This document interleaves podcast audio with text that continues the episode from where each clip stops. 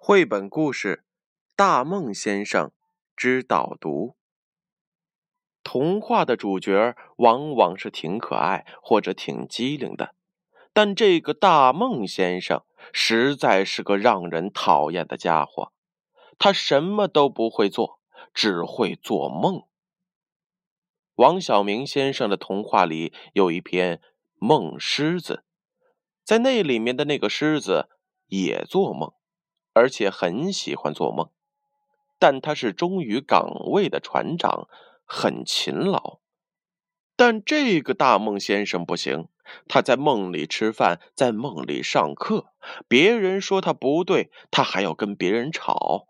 更讨厌的是，他还在做发财梦，在梦里炒股发财。从前呀，这种做梦都想发财的人是被主流文化所否定的。同是做梦，庄子探寻哲理的梦蝶成了诗画哲学的经典，而讲在梦里发财中的故事《枕中记》，先是概括了一个成语“黄粱一梦”，用来比喻金钱如梦，如浮云。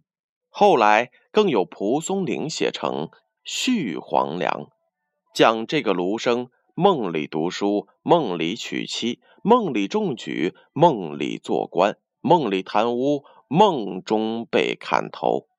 幸好大梦先生还不会做那种吓人的梦，他梦里发财发的只不过是五元钱而已。更何况后来他还在梦里把这钱。捐给了福利院，因为怕变成了臭豆腐，他不再做梦了，而是努力学习和工作。这么看来，大梦先生还不算是最讨厌的人，或者说，在故事的结尾，他变成了可爱的人。这就是大梦先生的导读。我想，每一个人都应该有梦想。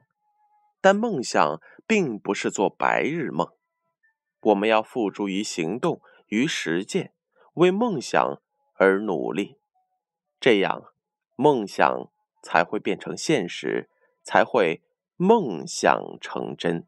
建勋叔叔会一直努力的与大家分享阅读的乐趣，这就是我的梦想。让我们每晚见。